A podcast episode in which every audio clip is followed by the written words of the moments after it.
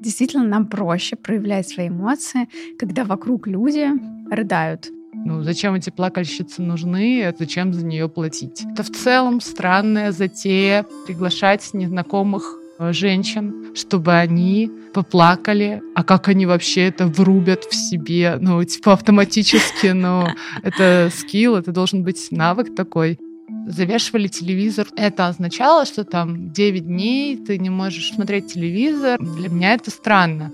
Человек умер, ты не можешь радоваться, ты, в принципе, не имеешь э, тогда морального права как-то хорошо себя чувствовать. А что, если у тебя нет этих чувств, ты из себя их должен как-то выдавить?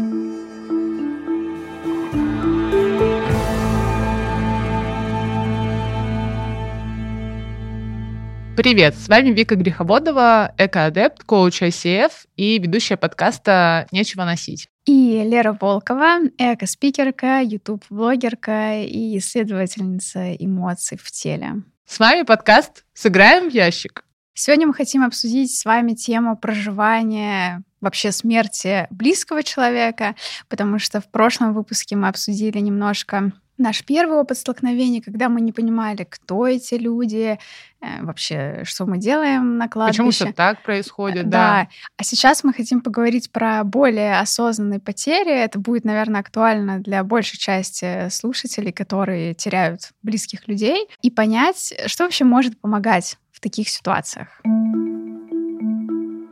Проживание утраты — это очень сложный период, и хочется сказать, что все, о чем вы думаете, все, что вы чувствуете, это нормально, потому что вы теряете человека, который был для вас значим. И вместе с ним уходит э, часть вашей жизни. Это не просто осознавать, что человек ушел э, не на время, не уехал в командировку, а, хоть и длительную, а он ушел навсегда, и это больно, и иногда это внезапно. И, честно говоря, это пиздец. И это важно признать. И я помню, что в начале, ну, то есть, когда я столкнулась с потерей, а, я просто ждала, когда вот эта острая боль пройдет, и все будет так, как и было. Только спустя а, два с половиной года когда я пошла в терапию, я осознала, или там буквально перед тем, как начать, ну, в общем, спустя два года, два с половиной года я только осознала, что так, как было, уже не будет э, никогда.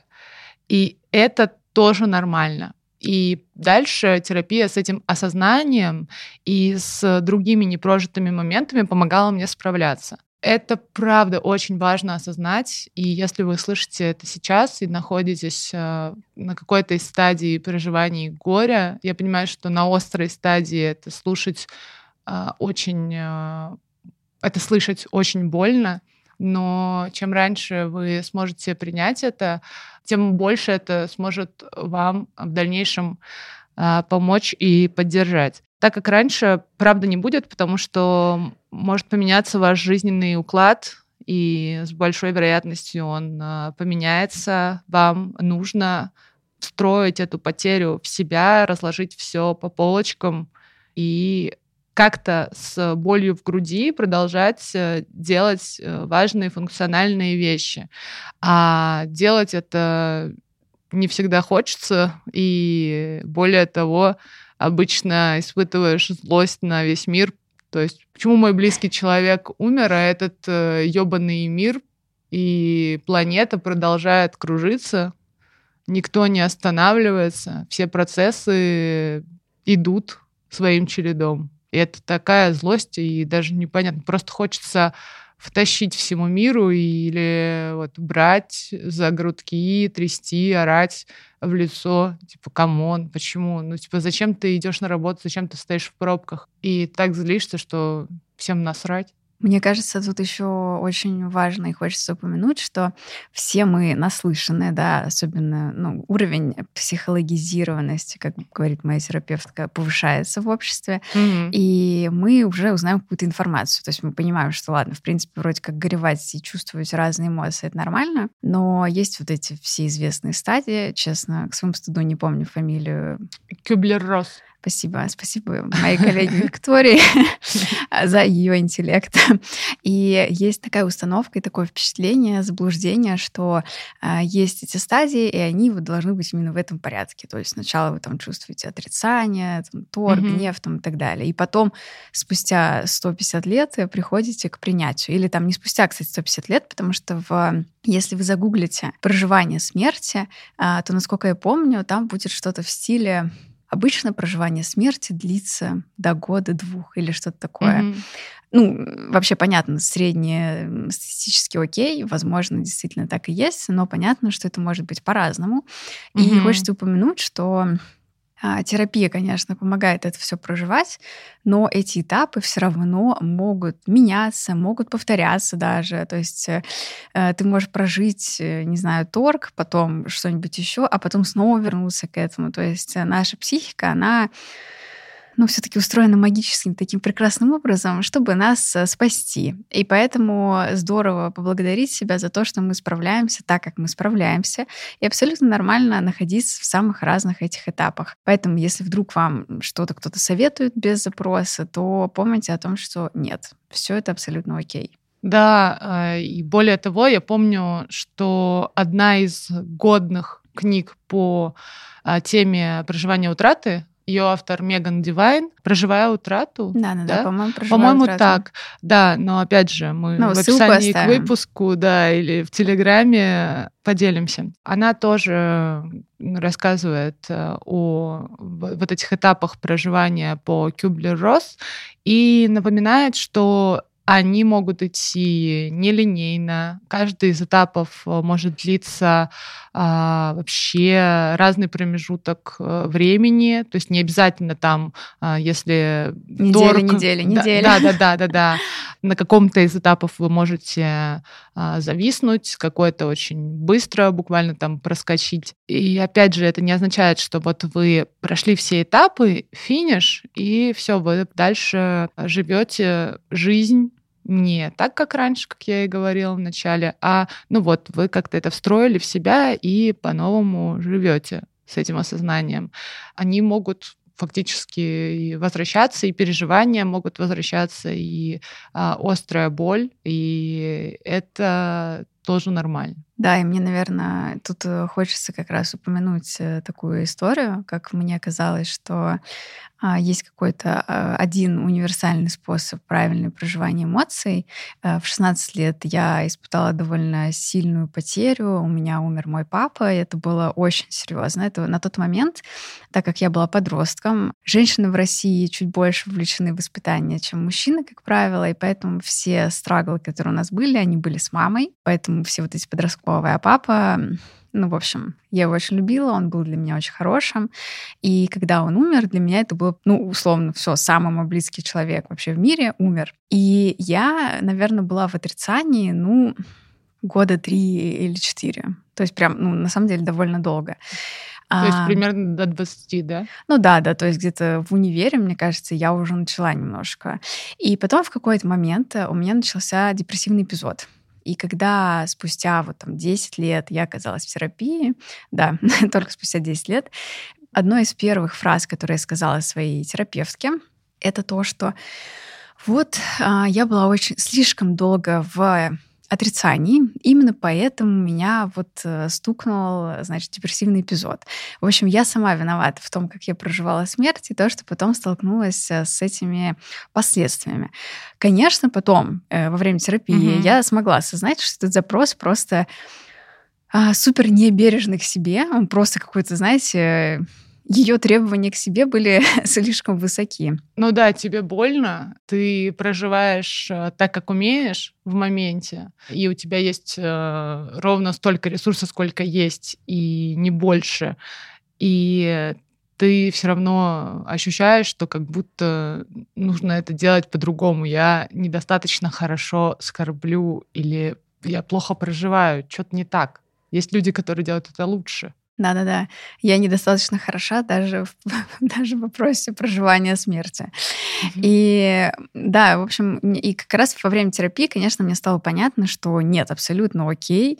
И вообще, даже так, скажем, во время терапии я поняла, что я должна быть очень благодарна своей психике за то, что я жива, потому что это был настолько сильный стресс для меня, что единственным способом было вообще пережить это и справиться, это быть в отрицании довольно много времени.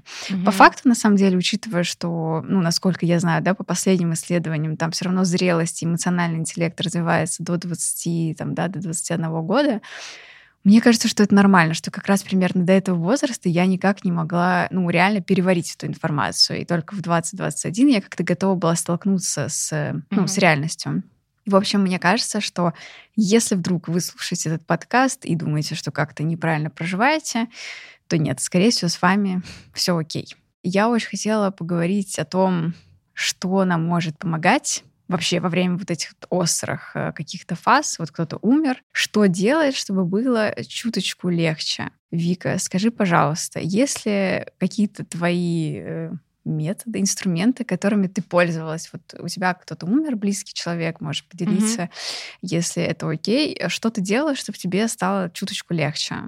Да, пока я думаю об этом, вспомнила о своей сестренке двоюродной. У нее не стало мамы когда ей было 10 лет. А как раз-таки тетя, вот мама моей сестренки, это мой значимый взрослый, mm-hmm. и это как раз-таки ее не стало в 2017 году. Mm-hmm.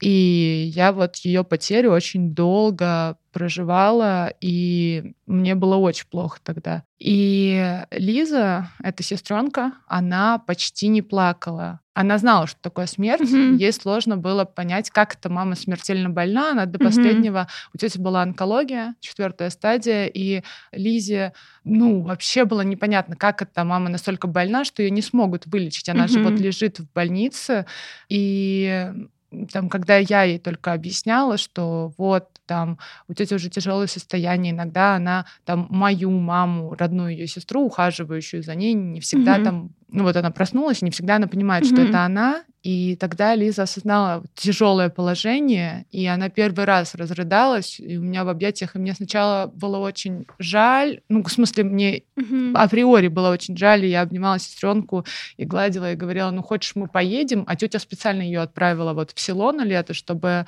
к бабуле с дедушкой, чтобы Лиза не страдала фактически. А я говорю, ну вот, хочешь, мы с тобой э, на днях поедем э, в Москву, вернемся, ты побудешь с мамой. Она говорила, да, да, давай. И а с другой стороны, я обрадовалась, что она проявила эмоции, потому что mm-hmm. до этого она не говорила о маминой болезни. Она могла вначале задавать вопросы, но потом она немного отстранилась от этой темы. Когда тетя не стала, она проревела один раз, когда уже закрывали гроб на кладбище, когда уже мы попрощались. И потом, когда уже опускали его в могилу, моя мама очень громко рыдала. Ну, это прям очень тяжелое mm-hmm. болезненное переживание было. И Лиза это слышала. Она заплакала от того, что... Ну, вот это эффект, как от плакальщиц, но об этом мы позже можем поговорить, а, что слышишь, что на взрыд э, рыдает рядом тоже значимый для тебя человек, ты тоже начинаешь вовлекаться и плакать. Но потом Лиза вообще не плакала и мало говорила о смерти своей мамы. Она вот закрылась, и я очень об этом переживала. И я сразу предлагала искать ей детского психолога, mm-hmm. чтобы она могла это прожить. Сейчас вот ей 17, и она сама разговаривает о mm-hmm. маме, вспоминает, но, блин, тогда, знаешь, мне казалось это с рациональной точки зрения нормальным, mm-hmm. что она так поступает. С другой стороны, я такая, нет, но это все-таки не до конца ок. Не в плане, что с Лизой что-то mm-hmm. не так, а в плане, что блин, это сейчас ее настолько травмирует, и если она закроется, угу. а, ей точно нужен какой-то помогающий специалист. Вот такое переживание у меня было сильное. Да, я была бы очень рада, если бы такой человек, как ты, оказался где-то рядом, когда у меня умер папа. О, и... Я тебя люблю, я правда очень тебе сочувствую, это очень больно, это невосполнимое. Утрата. Да, это взаимно, просто мне кажется, что действительно очень важно э, детям. Мне кажется, даже если родителю или кому-то еще кажется, что все окей, просто хорошим таким чек, да, просто угу. вот проверить, угу. сводить э, чел- человека, ну да, человека ребенка, человека угу. ребенка, вот, к какому-то помогающему специалисту, психологу, чтобы, ну, точно понять, что да, ну, все идет как нужно, да, это какой-то индивидуальный процесс, и э, все в порядке. Кстати, мне кажется, что мы вполне можем поговорить про плакальщиц и mm-hmm. про какие-то ритуалы, потому что ну, ты привела действительно классный пример, э, когда э, действительно нам проще проявлять свои эмоции, когда вокруг люди рыдают. Ну, когда вокруг люди тоже их э, проявляют, и это для тебя такой маячок, да, что ты можешь быть э, собой. Да, можешь, пожалуйста, для наших слушателей рассказать, кто такие плакальщицы? Ну, вообще на Руси были как раз такие женщины. Обычно это женщины старшего возраста. Обычно их около трех человек было, их приглашали. Ну, то есть это прям как э, отдельная... Ну, сейчас в ритуальных агентствах прям такая услуга есть. Mm-hmm. Но на Руси, я не знаю, как это оплачивалось. Я думаю, это, скорее всего, было точно так же, вот как в селе, что все просто приходят помогать, э, чем могут, готовят там и так далее, что все это абсолютно э, бесплатно. Естественно, это просто комьюнити, который тебе в тяжелый момент помощь предоставляет. Почему мы вообще о них говорим, это опять же история про выплеснуть э, слезы, которые у тебя есть, плакать, в том числе каким-то другим образом проявлять свои эмоции людям сложно по разным причинам. Есть э, гендерные тоже стереотипы о том, что мужчина не может быть слабым, ему нельзя плакать э, или проявлять э, свои какие-то другие эмоции, показывающие уязвимость. У кого-то просто может быть ком в горле, может быть острое желание прорыдаться, но вот эти слезы как-то не хотят выходить. И плакальщицы, они начинают э, причитать, а потом плакать, и кто-то из них может тихо плакать, кто-то на взрыв, и это такая своеобразная какофония звуков, и что помимо плакальщицы, так есть рядом люди, которые э, самостоятельно плачут, и им как бы это не требуется, и получается, что вокруг много всех, кто в это вовлечен, и всем ок, что ты можешь mm-hmm. сейчас хоть сквозь слезы что-то вскрикнуть, как часто бывает, ой, а, на что-то нас покинул. Ну, то есть реально, я в селе помню очень разные. И когда вокруг много плачущих людей, тебе проще становится дать себе моральное право. Ты как будто уже отпускаешь э, вот этот анализ, как я выгляжу и так далее, ты сочувствуешь и как-то присоединяешься к этому. Но это лишь один из э, ритуалов. Я раньше вообще не понимала, ну, зачем эти плакальщицы нужны, это как-то дико странно. И вот сейчас получается, что это отдельная услуга, ну, типа, зачем за нее платить? Если Вообще... можно самим поплакать. А, ну да. Но мы бы с тобой... Я вам бесплатно на Да, мы бы смогли сами. Ну, типа, что это в целом странная затея приглашать незнакомых э, женщин, чтобы они поплакали, а как они вообще это врубят в себе, ну, типа автоматически, ну, это скилл, это должен быть навык такой, и это будет для других странно, что какие-то тоже незнакомые люди ревут, и но это правда срабатывает, иначе бы это не пользовалось э, спросом. И я совершенно по-другому после этого стала mm-hmm. к ритуалам относиться. А ты знаешь, мне кажется, очень интересно, что вот эти какие-то старые традиции, которые мне, например, в школе вообще казались полнейшим сюром, и вот все эти, не знаю, в принципе, вся эта история с какими-то венками, завешиванием зеркал с кутьмой. Ку кутья. Кутья, да. да. вот это, потому что я прям тоже хорошо помню этот рис с... Э, Он до сих пор есть. Да, да, да. да, я как... да, первое, что ты ешь, это... Но со временем, как и ты сказала, у меня тоже менялось отношение. То есть у меня тоже эти обряды, они стали какой-то, эм, ну, одним из, знаешь, там, не знаю, мы с тобой идем терапию или, не знаю, закрываем стресс-реакцию, если mm-hmm. что-то произошло, кто-то умер, да, там как-то двигаемся. Люди выбирают просто самый подходящий для них способ прожить утрату и обряды в разных культурах, да, не mm-hmm. только э, православные или там славянское, какое-то mm-hmm. языческое. А, эти все обряды, они всегда помогали просто проживать этот процесс. И, может быть, ты помнишь еще какие-то такие ритуалы, которые на тебя произвели впечатление, будь то это детство или не детство, которым ты, например, поменяла свое отношение, кроме плакальщиц? Из ряда вон ничего не припоминается, но вот ты говорила про завешивание зеркал. Еще в селе у нас завешивали телевизор тоже. Mm-hmm. И это означало, что там 9 дней ты не можешь, ну, все по-разному, но mm-hmm. условно 9 дней а, не смотреть телевизор, не слушать музыку. И вот это меня как ребенка меня бесило потому что, типа, да, окей, он умер, я поплакала, но я же говорю, что у меня никто близкий не умирал, поэтому это вот, э, может, для кого-то это дико сейчас звучит, ну, то есть я ребенок, я поплакала, послушала, как мой брат попел Любе на похоронах бабушки Веры, соседки. И такая думаю, ну, а дальше можно и мультики посмотреть. Но если не сегодня, то завтра, окей. А почему это должно быть завешено? Для меня это странно. Как будто бы я...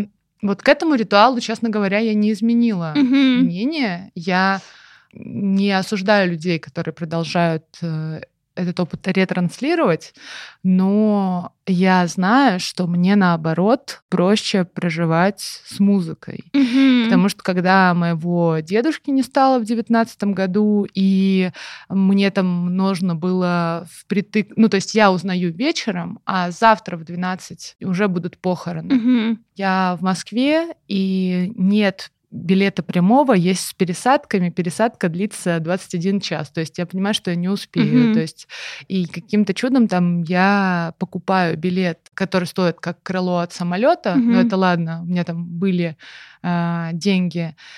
И понимаю, что мне надо на перекладных, то есть, во-первых, у меня там с пересадкой все равно, но не 21 час, а всего лишь 3. Я прилечу в Ростов, потом мне надо на маршрутке, потом мне надо, чтобы меня встретили в населенном пункте за 20 километров от э, села. Меня встречают там на машине. Мы очень быстро едем, меня там дядя забирал. И мы опередили, получается. Mm-hmm. И мы перед э, воротами стоим. Тогда машина остановилась, когда подъехала. Э, я села в катафалк к дедушке mm-hmm. тоже. Там были бабушка и папа с мамой. И они рыдали. И мне как-то было важно проехать хотя бы несколько mm-hmm. вот метров с ним, подержать его за руку. И вот всю эту дорогу с пересадками и на перекладных, что я там на Ишаке только не добиралась. А, пока я преодолевала эти 1200 километров, а, мне очень помогала музыка. В основном я слушала там треки своей любимой группы Афинаж но я не представляю, как я бы справилась с этим без э, музыки. Это вообще просто было очень болезненно, сложно и тяжело. А еще казалось, что рядом всем все равно. Даже вот когда я еду в маршрутке, mm-hmm. я не, ну, то есть э, я тоже ничего не делала такого, чтобы люди кринжевали, и чтобы им было неловко. Не пела, Опять же, да? я не пела. А, а зря. Э, вот, не пела и не пила, а знаешь, ну, короче, я не рыдала посреди маршрутки mm-hmm. на взрыд, но я сидела ближе к окошку, и у меня в какие-то моменты у меня катились слезы. Mm-hmm. И там люди точно могли это увидеть, но как бы никто не посочувствовал, там не дал салфетку или что-то. Ну, в общем, участие именно не проявил. Mm-hmm. И я это не делала демонстративно, mm-hmm. но мне было жаль, что, ну, точно кто-то мог заметить, потому mm-hmm. что я знаю, что южане сердобольные и такие mm-hmm. участливые. И нет, э, ни от кого не было никакой реакции. И для меня это тоже было больно, потому что мне хотелось, даже если бы просто кто-то положил мне руку mm-hmm. на плечо на пару секунд, э, я была бы очень благодарна, потому что мне приходилось с этим справляться в одиночку. Это было супер неприятно. Поэтому э, тут этот ритуал, э, он мне не нравится, и я бы его не соблюдала. Ритуал отпевания в храме мне был интересен в плане того, что там нужно гроб доставить mm-hmm. в церковь, а потом оттуда уже забрать, чтобы с ним попрощались а, домой, а потом уже на кладбище отвезти. И когда я думала о прощании в э, храме, мне вспоминался сразу фильм «Ви», ну, ну почему фильм? Во-первых, книга а, Гоголя, да. На фильме просто очень красочно это показано. Да, да, но как-то мне казалось не эклектичным, но как-то непривычное место, что вот в храме гроб. Потому что у меня верующая mm-hmm. семья, мы, да, на службу, на э, литургию, на вечернюю и так далее приходим, а тут э, гроб. И ты такой, о, интересно, и это здесь может стоять. Mm-hmm, mm-hmm. Ну, короче, если резюмировать, какие были ритуалы, а я, ага, ага. Э, если ты не против, да, да, да. Да, я хочу сказать, что пока ты говорила, у меня я вспомнила просто офигенную историю про вот этот ритуал э, закрывания там телевизоров, ну, в общем, любых отражающих угу. зеркал. Мне кажется, что забавно. Собственно, моя история, она довольно смешная, потому что мы же не всегда понимаем смысл этих ритуалов, особенно будучи, например, детьми или людьми, которые не сталкивались с этим. И вот тебе не было понятно, ну, действительно, я, mm-hmm. мне кажется, что у тебя не было объяснения, почему ты не можешь смотреть а, мультики. Нет, ну, мне объясняли, типа, человек умер. Я такая, понял, ну, принял, а ну, мультики? Ну, вот это, не, ну, как понятно, да. что это недостаточное объяснение. И я помню, что вот когда как раз я уже говорила, умер мой папа, мне мама сказала, в общем, врачи делали все, что могли, по-моему, мы даже, бы, возможно, мы были вдвоем дома, возможно, приехала тетя с двоюродной сестрой. И я помню, что у нас очень много было зеркал в угу. квартире, э, такие, ну, типа шкаф-купе был зеркальный, и надо было очень много всего закрыть. И вот мы сразу начали все закрывать. А, приехала мамина подруга. Вот, угу. вспомнила. То есть тебе 16 уже, да? Да, Ты да. Такая осозн... Ну, взрослая. Да, в принципе, для, угу. для слушателей в 16 лет я была примерно такая же, как есть сейчас. Ну, может быть, чуть с меньшим интеллектом, не знаю. Но в целом плюс-минус угу. действительно не то, чтобы сильно поменялось. И мы закрывали вот эти зеркала очень быстро. Я не очень религиозна, и я, честно говоря, Вообще, я не уверена, что это связано с религией, но неважно. Я не могла понять, зачем. Я не знала, но я и не спрашивала, и не гуглила, хотя интернет как бы у меня был. И в какой-то момент э, я сделала свои выводы, ну, о том, зачем закрывать зеркала. И у папы был iPad. Я, в общем, его использовала, чтобы там написать нескольким людям э, из других стран, с которыми он работал. Mm-hmm. Ну, то есть сообщить им о смерти. И в какой-то момент я смотрела на iPad. Это же тоже очень сильно отражающая поверхность. Угу. И я посмотрела на себя. Я, кстати, очень похожа на своего папу, и я на секунду подумала, а вдруг сейчас папа появится, я хочу его увидеть. Напомню, что мне было 16 лет, ну, то есть все в порядке. И э, я, по-моему, даже с этим поделилась. Кстати, это странно, потому что это дикий кринж, как по мне. Я с даже... мамой? Нет, я поделилась с, вот, с Олей, с подругой мамы, и она мне объяснила. То есть я ей сказала, что я хочу его увидеть, как будто бы. И мне как бы кринжово от того, что я это говорю в 16 лет. И Блин, она... когда сталкиваешься со смертью, там, мне кажется, ну, да, да. эзотерика. Просто честно, такое... мне кажется, сейчас я бы такое не сказала вслух. в общем, суть в том, что мне как раз Оля объяснила, что это не потому, что я его увижу, это будет хорошо, ну, то есть, что это будет радость, а что если он видит себя, ну, что есть как бы душа, и что 40 дней эта душа находится на земле. Сейчас, если mm-hmm. нас слушают какие-то люди, которые реально знают какую-то как это правильно эта история звучит, возможно, они меня поправят, но... Но микрофон не у них, а у нас, так что, значит, душа... к сожалению, послушайте. Послушайте, да, такую вольную версию, значит, эта душа 40 дней ходит а, по земле. Ну, пока еще, да, она не отправилась Да, да, да. И, значит, э, что если эта душа увидит себя в отражении, то она там испугается. И, кстати, я не помню, какие последствия. Кстати, а почему? А, Интересно. Ну, не знаю, может быть, ваши версии знатоки. Одна угу. из версий, не знаю, что он видит, что типа ты мертв или что ты не отражаешься в зеркале. Mm. Ну, не знаю. Ну ладно. Вот. И то есть, что это для него будет плохо. И когда мне это Оля сказала, я прям помню, что тогда я такая, а, я перевернула iPad, Mm. Э, ну, этой mm-hmm. отражающей стороной вниз, потому что я поняла, что даже если мы допустим, что это возможно, а это mm-hmm. невозможно, но допустим, э, то... мы не знаем наверняка. Тут наши взгляды расходятся. То даже если я увижу его, то это для меня будет ценность условная, да, а для него будет не очень, если мы верим mm-hmm, в эту версию, mm-hmm, да. Mm-hmm. А в принципе, когда у тебя умер человек, тебе любые версии. Ну, видишь, ты очень ты бережно. Заботливо, да. Ты... Я такая перевернула. Да. Ну, это трогательно, это правда трогательно очень. А знаешь, я сейчас подумала, что поняла, откуда у меня такой гнев и даже недоумение было ну да, человек умер, а почему я мультики-то не могу mm-hmm. смотреть? И история не про мультики, оказывается, а про то, что получается, не объясняли подробно, почему нельзя все это. Ну, короче, тебе просто говорят, человек умер, поэтому мы не можем а, какие-то э, развлекательные штуки использовать. Mm-hmm. И фактически тогда тебе говорят, вот человек умер, ну, то есть как мой мозг это воспринимает. Человек умер, ты не можешь радоваться, ты, в принципе, не имеешь э, тогда морального права как-то хорошо себя чувствовать. То есть ты по умолчанию должен грустить и скорбеть. А что, если у тебя нет этих чувств, ты из себя их должен как-то выдавить? Или наоборот, там у тебя сохраняется жизнеутверждающий, жизнерадостный настрой, ты должен это скрывать. Ну, то есть это как раз-таки не про экологичное проживание своих чувств, а это такое ты не можешь радоваться, типа человек умер, вот, все это сложно. Если ты нашел свой способ проживания, и он кому-то кажется странным или там, не знаю, нарушающим вот эти угу. обряды, традиции, ритуалы и так далее, то будь бережен к себе и выбери себя. Я не говорю о тех способах, когда люди уходят э, в зависимости, угу. какие-то такие объективно разрушающие, деструктивные для самого человека вещи.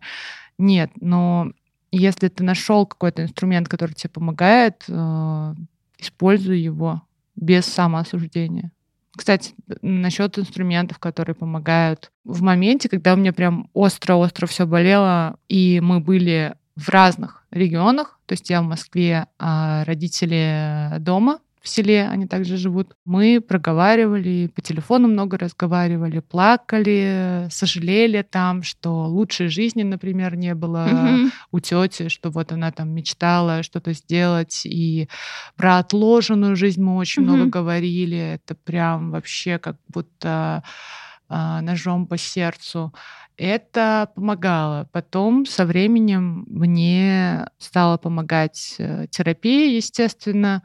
И мне очень близки письменные практики. Mm-hmm. Там тоже ты пишешь, проживаешь это, и как будто становится легче. Кстати, в этой книге Меган Дивайн «Проживая утрату», mm-hmm. у нее там много разных упражнений. Они опциональны, естественно, ты можешь выполнять, можешь не выполнять. И письменных практик тоже много разных предлагается. Поэтому если вы сторонник этого или знаете, что вам это помогает, работает в вашем случае, то пользуйтесь. Что помогало тебе? Знаешь, в острые периоды я бегаю в острые периоды. То есть для меня абсолютно нормально, я бегаю со школы, и для меня абсолютно нормальный способ закрыть э, стресс-реакцию — это просто выбежать и бежать очень быстро. То есть да, у тебя будет высокий пульс, и это может звучать деструктивным, но э, на самом деле это, как мне кажется, довольно такая помогающая штука. Кстати, я вспомнила, ты сказала про письменные практики. Я mm-hmm. недавно разбиралась, я сейчас живу у мамы временно, и я недавно разбирала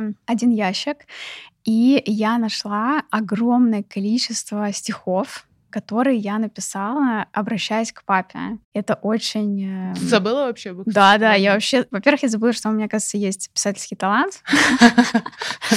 Вот, знаете, там такие просто рифмы на 10 из 10, вот. И это было очень терапевтично. И мне кажется, что мне никто не говорил о том, что так можно.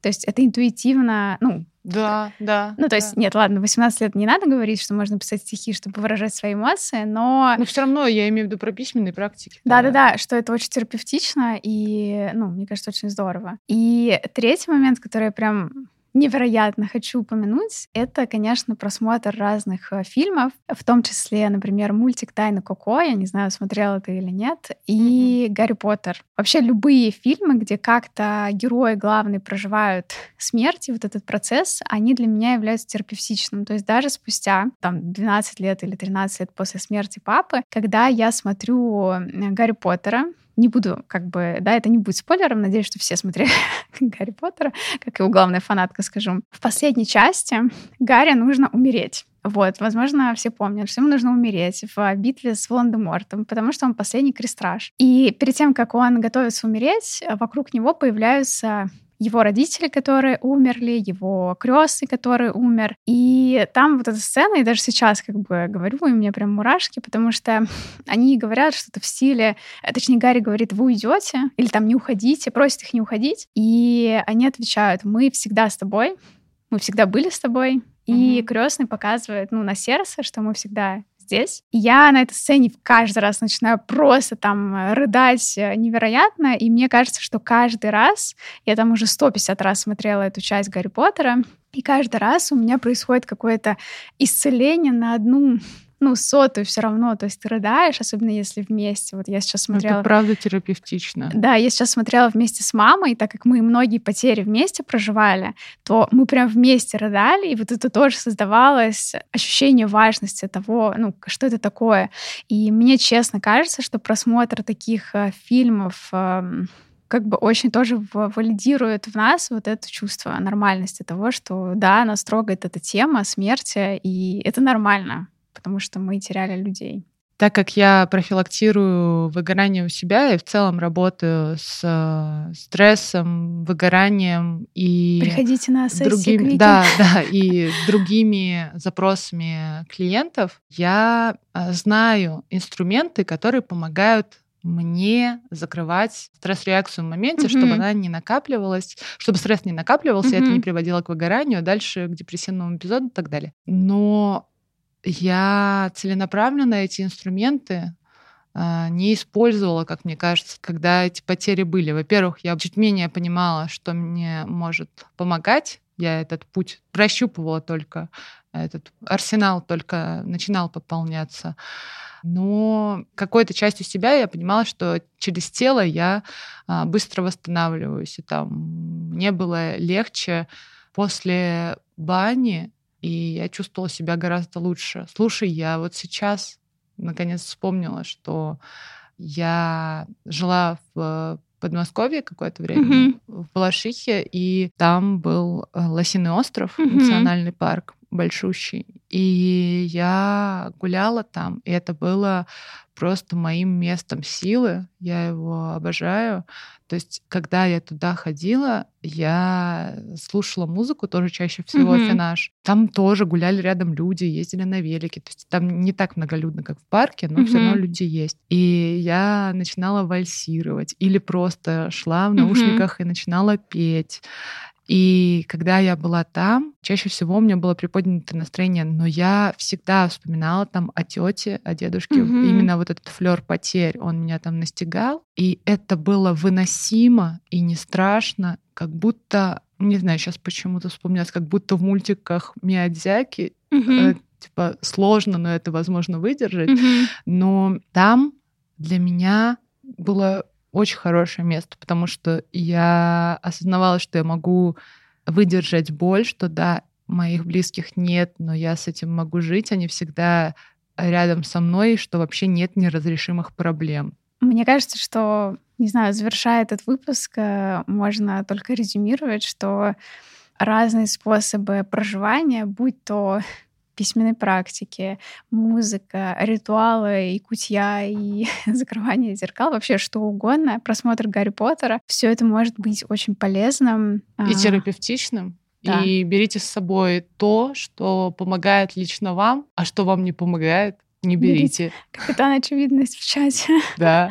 Но вообще одни из банальных мыслей, они, как правило, самые мудрые, поэтому не нужно насиловать себя тем, что по чьей-то логике необходимо делать. Ну, вообще, да. да, необходимо делать в этой ситуации. Если вы понимаете, что вам это ни к чему, или вы не понимаете, зачем это, ну, нет.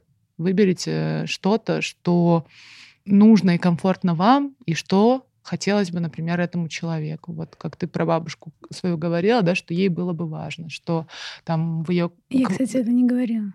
Нет, ты мне в личной беседе а, ты да, рассказывала, да. что ей важно, чтобы вот завешали, да, зеркала там, и да. хотя там никто не живет. И ты это сделала. Это также вот как-то ценно и трогательно, как когда ты iPod да, перевернула, и это такая забота о папе и о бабушке. Спасибо тебе за это. Да, и тебе. Всем пока. И напоминаю, что вы можете подписаться на наш телеграм-канал и оставлять ваши комментарии и вопросики, чтобы мы позвали кого-то и с кем-то обсудили разные аспекты смерти. Да, до новых встреч. Пока-пока. Сыграем в ящик не сегодня.